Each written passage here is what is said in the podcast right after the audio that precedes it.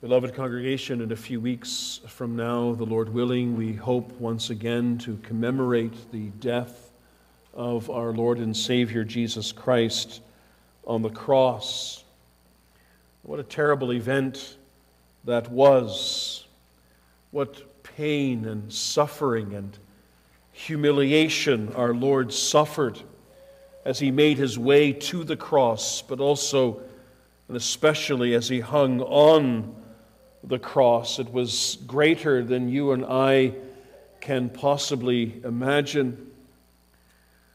And while there is a place for reflecting on the sufferings of the Lord, our purpose this morning is to ask ourselves the question what effect do these sufferings have on you and on me personally?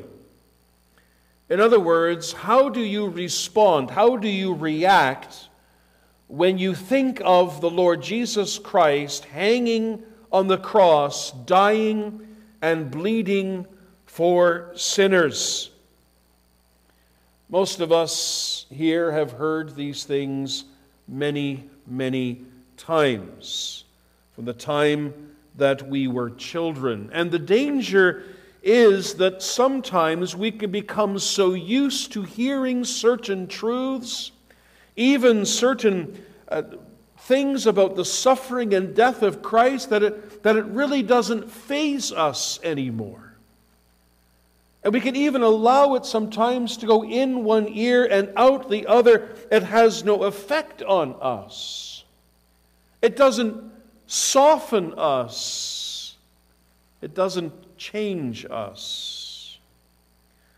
But as we hope to see this morning, when the Lord is at work in our hearts by His Holy Spirit, then whether we have heard these things once or a thousand times, we will be deeply affected. We will be convicted. And we will even mourn. We read this morning from Zechariah chapter 12. Zechariah 12 marks the beginning of the second oracle or prophecy in the book of Zechariah. The first oracle is recorded in chapters 9 through 11. And if you were paying close attention as we were reading this chapter, you will notice that it can be neatly divided into two parts. In the first part, of this chapter, Zechariah describes what God will do for his people, figuratively represented here by Jerusalem and the tribe of Judah. And what will he do for them? He will protect them from their enemies, he will bless them, he will prosper them, and he will destroy all those who come against them. But then in verse 10, a shift occurs. And starting in verse 10 to the end of the chapter, Zechariah describes not what God will do for his people, but rather what God will do in his people. And what will he do in them? He will cause them to look upon him whom they have pierced. And when they look, they will mourn. And I hope and pray, congregation, that this will be the effect of the preaching of the Word of God on your heart and on my heart this morning. That as we look upon Him whom we have pierced, that we may mourn. With the help of the Lord, we want to look at these verses under the theme Mourning for the Pierced One. And we'll consider, first of all, the uncommon intensity of this mourning. Secondly, the divine source of this mourning.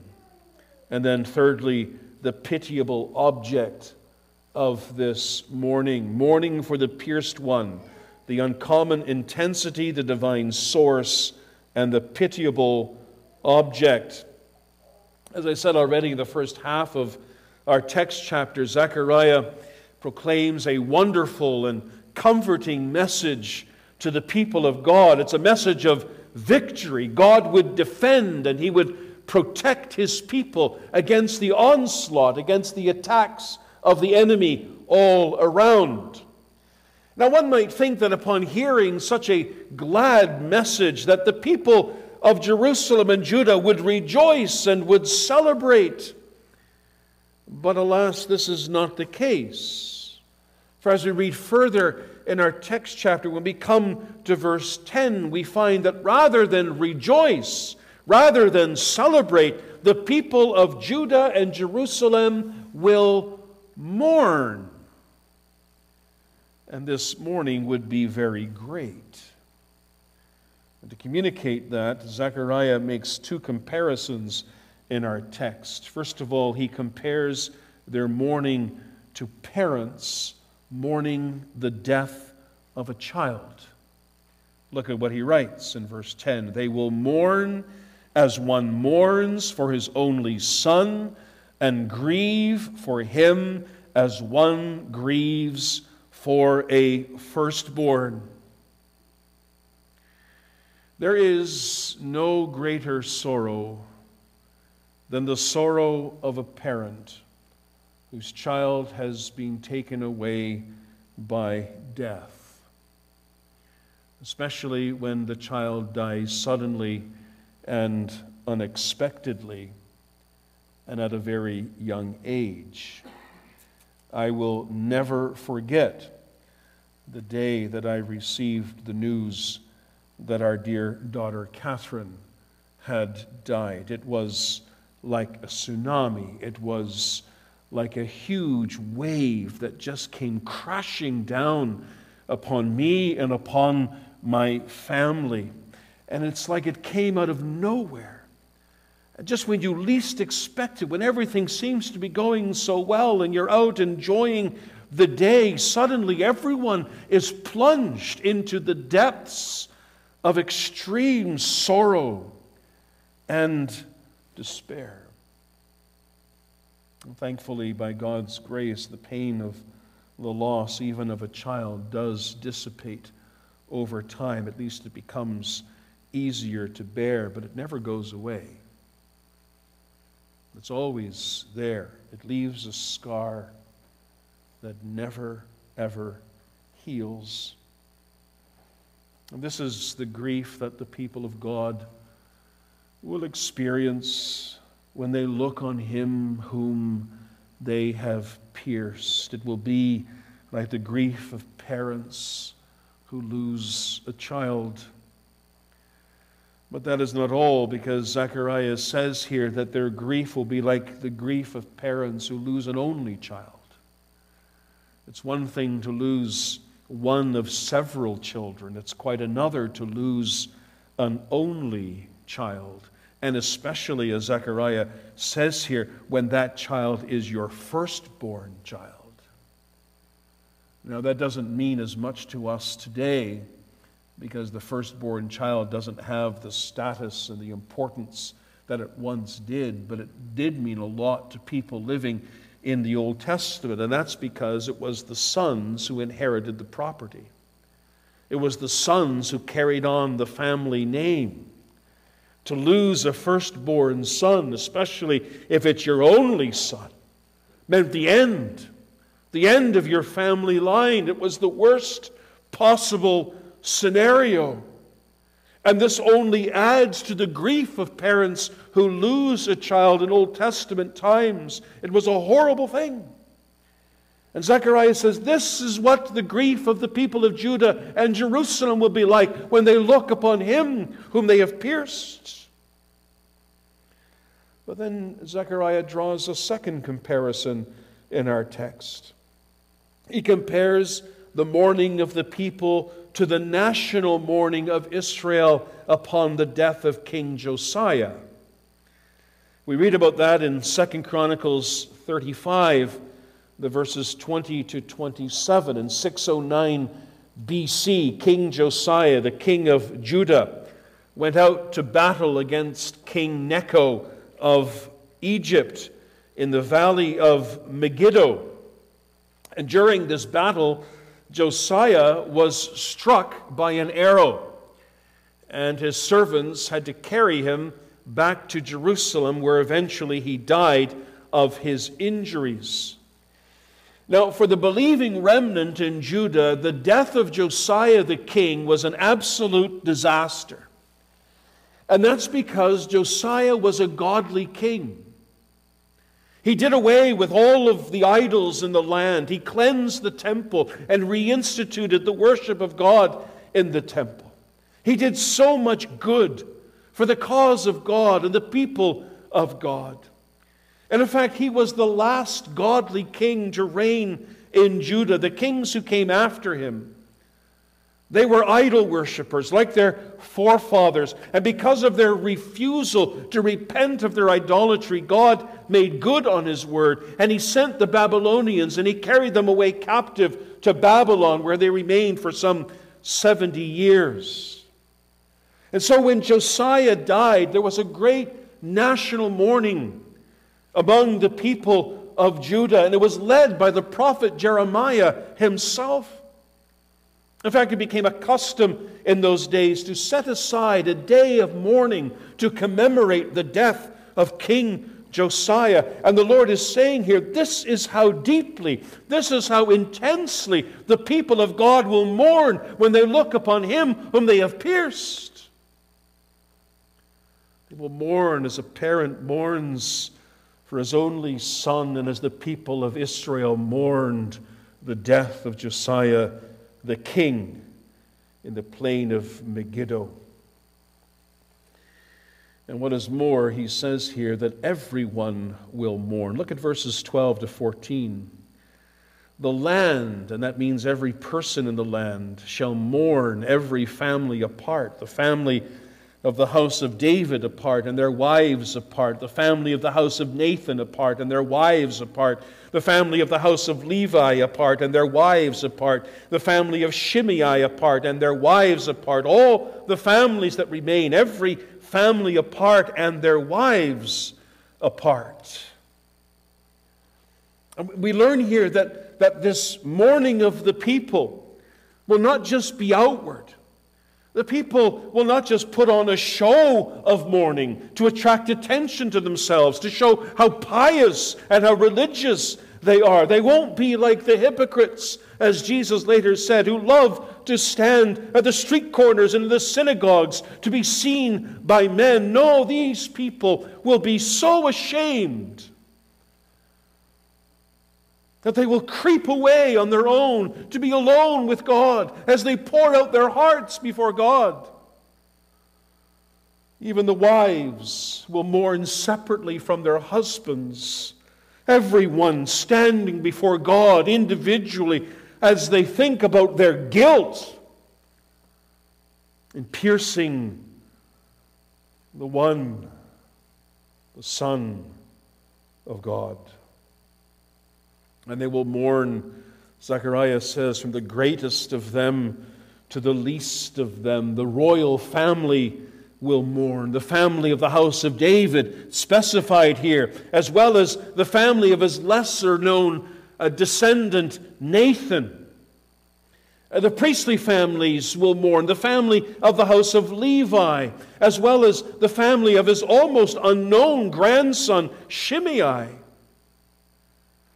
All the other families will mourn. The entire nation will mourn men, women, children. They will mourn when they look upon him whom they have pierced. You say, what kind of mourning is this? Well, this is not the mourning of a Judas Iscariot who remember when he betrayed the Lord Jesus, he was so filled with pangs of conscience that he went back to the temple and threw the 30 pieces of silver on the floor and went out and hanged himself. That kind of mourning was mere regret, but this mourning is more than just regret. The kind of mourning that's being described here is what the Apostle Paul would later call a sorrow leading to repentance, a godly sorrow, a God produced sorrow. It's a sorrow of heart. There's a sorrow that proceeds from the very depths of a man's soul.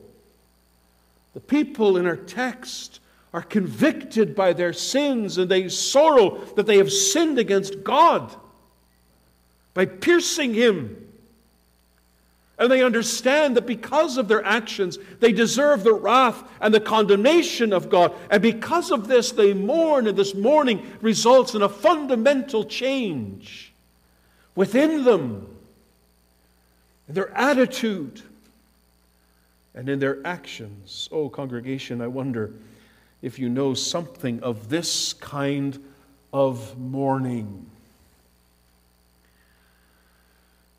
We don't always sorrow over our sins to the same degree. I'm well aware of that.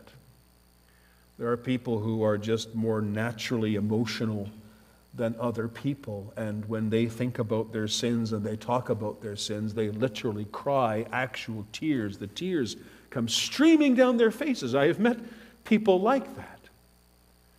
That's a beautiful thing to see, although tears don't say everything.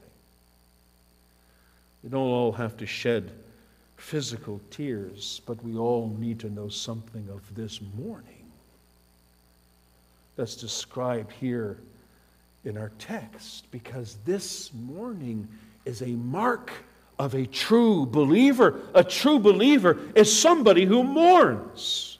I know that's countercultural today. Today we're told in the church that the true believer is always happy, he's always victorious, he's always rejoicing. And of course, there's truth to that.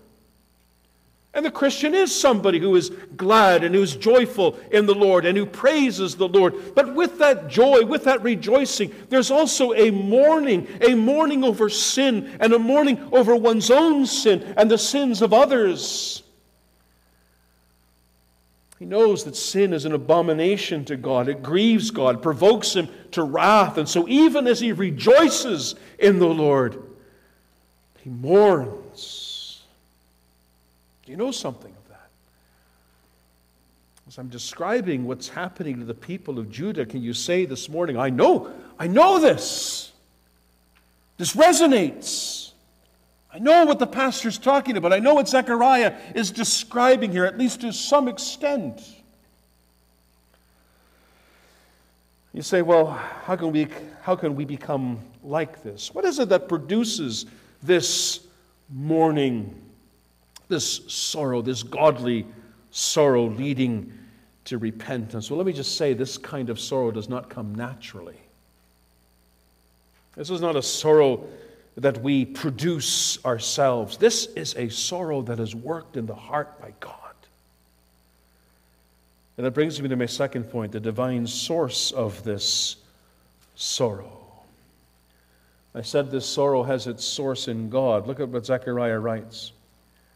And I will pour on the house of David and on the inhabitants of Jerusalem the spirit of grace and supplication now, I'm not sure which exact uh, version of the New King James you have in front of you, because there are some slight differences between, depending on who the publisher is. But, but in the version that I used in preparing the sermon, the word spirit is capitalized. Is it capitalized in your Bible? Yeah, okay. Now, what's happening here is that the, the translators of the, of the New King James uh, are ter- interpreting this to be a reference to the Holy Spirit. In the Hebrew, there are no capital letters. And so when the translators translated this verse, they decided to capitalize the word Spirit because they see this as a reference to the Holy Spirit. Now, this isn't necessarily true because the word Spirit with a small s could simply refer to an attitude or a disposition in these people. But, but in this case, I believe the translators of the New King James are correct. This is likely a reference to the Holy Spirit. And I say that because of what this Spirit does. You'll notice how the Spirit is called the Spirit of grace. Now, I want to quote a commentator, John Gill. Uh, he, puts it so beautifully. He explains what this means. He says this He is called the Spirit of grace not merely because he is gracious and is of grace given to them but because he is the author of all grace in them, He is the author of gracious convictions and spiritual illuminations, of quickening, regenerating, converting, and sanctifying grace, and of all particular graces, such as faith and hope and love and fear and repentance and humility, joy, peace, meekness, patience, long suffering, self denial, as well as because he is the revealer, applier, and witnesser of all the blessings of grace unto them. No wonder he's called the Spirit of grace.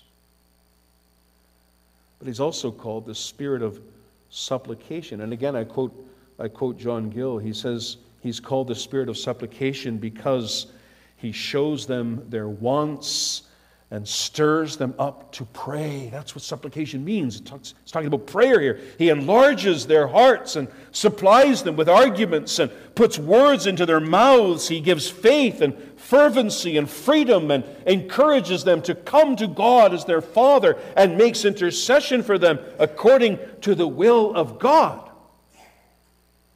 It's the Spirit of grace and of supplication. Those two things go together. Before there will be supplications, there must be grace. And where there is grace, there will be supplications. And this is the Spirit that God will pour out on His people. Yes, He will pour Him out. That's the word that's used in our text. He will pour out his spirit of grace and supplication. He's just not going to sprinkle it a little bit here and there, a little dab here, little dab there, little teaspoonful here, little teaspoonful there. No, he's going to pour them out as God does with all of his great blessings and benefits. He pours them out upon his people, and the spirit of grace and supplication is no exception to this. And when God pours out his spirit of grace and supplication upon his people, then something amazing is going to happen. Zechariah says, They will look on him whom they pierced, and they will mourn. Now, what does that mean to look upon him whom they have pierced? We'll see in a moment. This is a reference to the Lord Jesus Christ on the cross, but to look upon him. That means they will look upon him with the eye of faith. They will come to trust in him as the only hope and ground of their salvation. They will look away from themselves and they will come to look to Christ and to say, He is everything that I need. There's nothing in myself. There's nothing in myself that can commend me before God, let alone satisfy the wrath of God against my sin. Everything I need is in Him. And they come to look to Him and embrace Him and trust in Him. Like the people in the wilderness, children, remember the story of those fiery serpents. That's the King James, the, poisonous snakes this plague of poisonous snakes that God sent in the camp because they rebelled against him. And all the people were being bitten by these, by these terrible snakes. And, and they cried out to Moses and they said, Go to the Lord and, and, and ask him to forgive us our sins. And, and Moses goes to the Lord, and the Lord says, Moses, this is what I want you to do. I want you to make a serpent of brass and I want you to put it on a pole, and I want you to go to the camp of the Israelites, and anyone who looks upon the serpent of brass, he shall be healed. And that's exactly what happened. And all these people were dying in their tents and on the ground, and, and if they just looked at that brazen serpent with the eye of faith, they would be healed. That's the idea here. They will look upon him whom they have pierced. They will look upon him with the eye of faith. And when they look upon him, they will mourn. Now, that order is very important. First, they will look, and then they will mourn. And I say this is important because there have been people also in Reformed churches who have taught and indeed still do teach that mourning over sin, conviction of sin, is a prerequisite for coming to Christ. Maybe you've heard of this idea. This idea that first you must experience a certain measure of conviction of sin before you come to Christ. And if you don't have that certain measure of conviction of sin, if the Lord hasn't deeply taught you about yourself and about your need, you may not come to Christ. And if you come to Christ as you are without that measure of conviction of sin, you are in danger of stealing something that doesn't belong to you. You are stealing Christ. This is the language that's used. That's not what our text says. Our text says, on the contrary, that it's in the way of looking to Him whom they have pierced that then men will mourn. Listen to what Spurgeon says on this. He says, A great mistake is very common among all classes of men. It is currently believed that we are first of all to mourn for our sins and then to look by faith to our Lord Jesus Christ. Let us be quite clear on this point. Then, to start with, that it is not mourning for sin which causes or prepares the way for our looking to Christ, but it is our looking to Jesus which makes us weep and mourn for him and works in us the sweet bitterness of true repentance. The point is, congregation, it is true, of course, that no man will come to Christ unless he first of all knows something and experiences something of his need for Christ. That is true.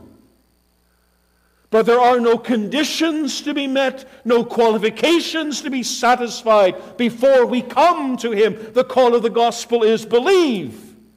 Come to Christ as you are. Whether that is with this amount of conviction of sin or this amount of conviction of sin, it doesn't matter. You come to Christ because in Him is to be found salvation. And it's as we look to Christ as we behold him whom we have pierced, that then we will mourn, because then we will understand what it cost him to satisfy the wrath of God against sin and to reconcile us unto him. And so I ask you this morning, congregation, have you looked on this? Savior. What saves the sinner is not his mourning, it is not his conviction. I've met so many people in my ministry, especially in my first congregation, oh, who knew themselves to be sinners. And they could weep buckets over their sinfulness before God, but that's not what saves. What saves is faith in Jesus Christ. It's looking upon Christ, and the tears will come. But what saves the sinner is looking upon Christ. Have you looked upon Christ, beloved? Have you seen in him all that you need in order to be saved and to be reconciled to God. Or maybe somebody says, Well, I, I know I must do this and I see it in the text, but, but I can't. I cannot mourn either. I'm spiritually dead. I can do nothing. That's absolutely true. You can do nothing. But listen, what we cannot do and even will not do in and of ourselves, God promises to do. You notice our text here begins with the word, I will. This is God speaking.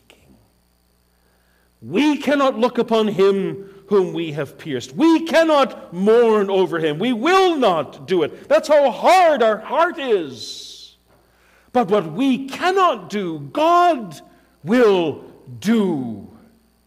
He will pour out his spirit of grace and supplication upon us. And when he does, then we will look upon him whom we have pierced, and we will mourn. And so we may go to him as dead as we are and say, Oh God, you know my heart.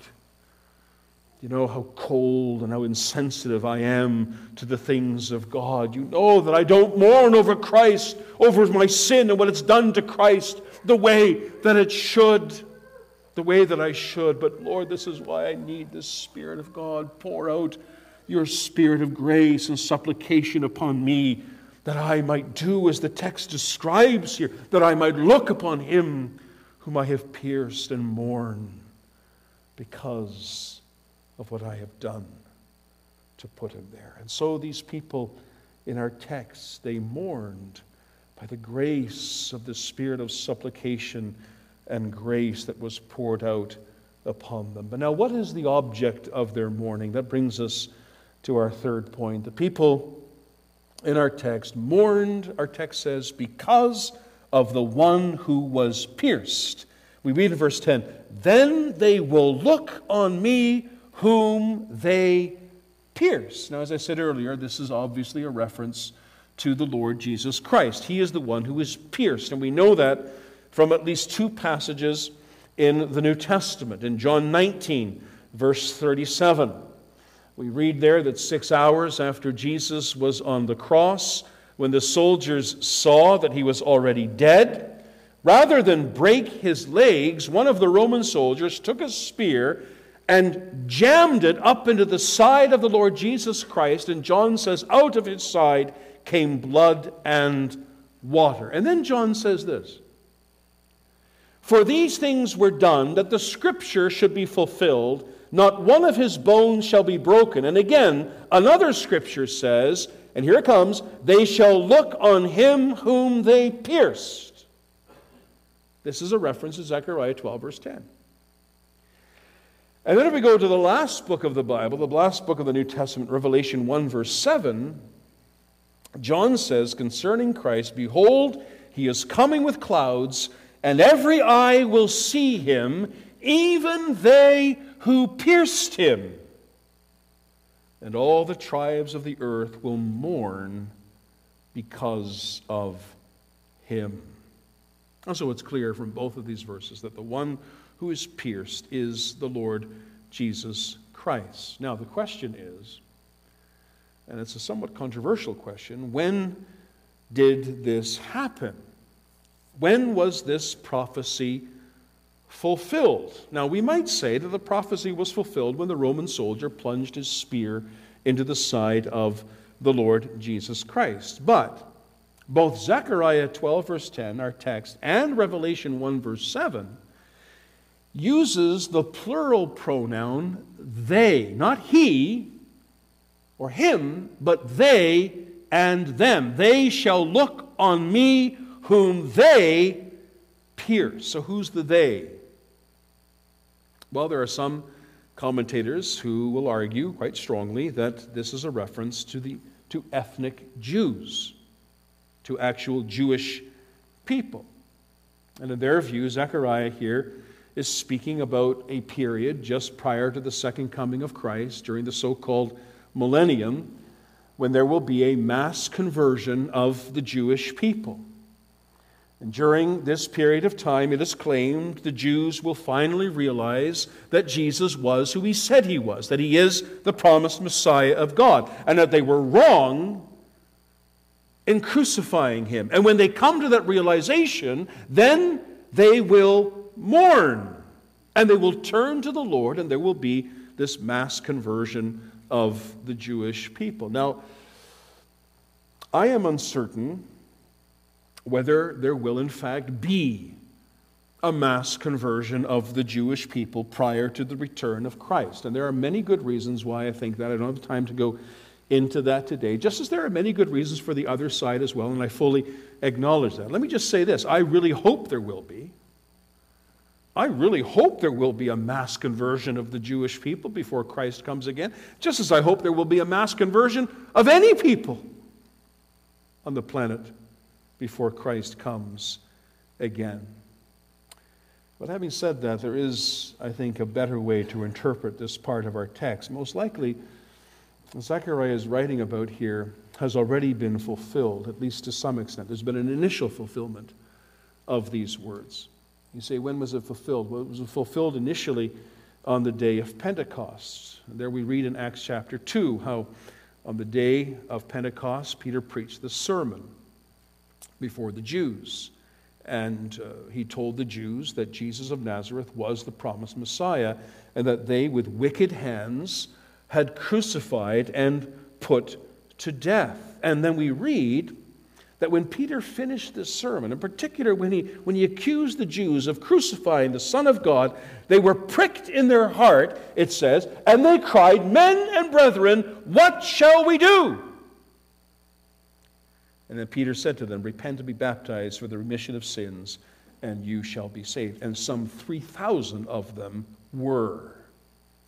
And so there was an initial fulfillment of this on the day of Pentecost. They, these Jews in the day of Pentecost, they looked upon him whom they pierced. And they mourned. And they were saved as a result. But it's continuing to be fulfilled, isn't it? Every time that a sinner comes to faith in Christ, every time a believer is confronted with the cross of Christ and is made to look upon that cross and to see him who is hanging there and bleeding and dying for sinners. It's the same reaction. When it's applied to the heart by the Holy Spirit, they will mourn because of him. And they will be converted. Now, who was it who pierced the Lord Jesus Christ, if that's the case? Who was it then who pierced the Lord Jesus? Who was it who nailed him to the cross? Who was it who condemned him to death and caused him so much pain and suffering and humiliation? Who was it? Wasn't just the Jewish Sanhedrin, wasn't just Pontius Pilate, it wasn't just the Roman soldiers, it was us. It was you. It was me. We all pierced him. We all nailed him to the cross. We all caused him such pain and suffering. And this is why, still today, the people of God, when they think about Christ and they think about his sufferings on the cross, what's their reaction? They mourn because they know it was my sins that put him there. My sins. And when sinners, by the uncovering work of the Holy Spirit, come to behold Christ, on the cross as the only sacrifice for sin, they too come to the same realization. It was my sins that put him there, and they mourn because of it. Have you ever mourned upon seeing the Lord Jesus Christ hanging on the cross, pierced for sinners? You say, Well, I wasn't there. That happened 2,000 years ago. I never saw Jesus being pierced. They never saw Jesus hanging on the cross, and that's true, of course. But listen, every time the gospel is preached, every time we hear about the suffering the death of Christ for sinners, it's as though we were right there. Sitting at the foot of the cross, looking up, beholding him whom we have pierced. The Apostle Paul says as much in Galatians 3, verse 1. Listen to what Paul says in Galatians 3, verse 1 he asks there the foolish Galatians, he says, Who has bewitched you that you should not obey the truth? Listen carefully now. Before whose eyes Jesus Christ was clearly portrayed among you as crucified. That's an amazing statement. How was Jesus Christ clearly set before them as crucified? They weren't there. Well, it was through the preaching of the gospel. As Paul preached to them, the cross of Jesus Christ. It was like they were right there. And every time the Lord's Supper is celebrated and we see the wine being poured out and the bread being broken, it's like we're right there. We see the Lord Jesus. We look upon him whom we have pierced. And now the question is what is our response to this? Maybe some of us here have become cold and insensitive to these things. You've heard it. I said it in my introduction. You've heard it so many times before. It doesn't leave an impression on you. You can listen to a sermon like this, and you can go home like you were listening to the weatherman giving the weather forecast. Totally unaffected, unchanged, insensitive to what you've heard. That can happen, and that's a very sad thing when that is the condition of our hearts. How hard our heart must be. We can, we can become so used to hearing about the suffering and death of the Lord Jesus Christ that it doesn't affect us anymore. We go home and we have our cup of coffee and our piece of cake, and we go on and we come back to the second service and say, Yeah, okay, heard it. What's next? Something wrong. Something wrong.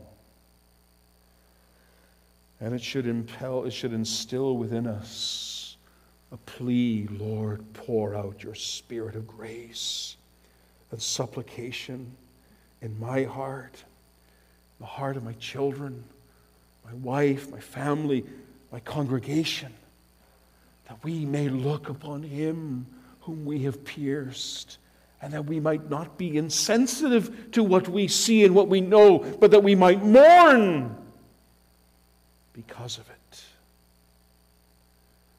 Because you know, those who remain insensitive to these things, those who, who do not mourn today because of what Christ has done, they will mourn one day when he comes again on the clouds of heaven. And then Jesus says, You will call upon the hills and the rocks to cover you, to hide you, anything but to not to appear under the holy gaze of the King of Kings and the Lord of Lords who's coming in judgment. We need to learn to mourn again, congregation. And if you are one of those mourning ones, let me just say this you're blessed. Jesus said in Matthew 5, verse 4, Blessed are they who mourn who mourn. Why are they blessed? He tells us, For they shall be comforted. They are blessed not because they mourn. They're blessed because they shall be comforted. And when will that happen? It will happen the moment they're converted to Christ. And the burden of sin is lifted off of their soul, and they realize the slate's been wiped clean, and God has justified them. He's declared them not guilty in the sight of God, and all their sins are washed away for the sake of Jesus Christ, his Son. Oh, what comfort that brings to the burdened sinner. But ultimately, they shall be comforted in glory when God, as John says in Revelation, when God will wipe away every tear from their eyes. And there will be no more sin, there will be no more sin, no more effects of sin, no more consequences of sin. It will be eradicated once and for all. And then we shall look upon him whom we have pierced, upon the Lamb of God who was slain from the foundation of the world. But then we will not mourn. No, then we will rejoice.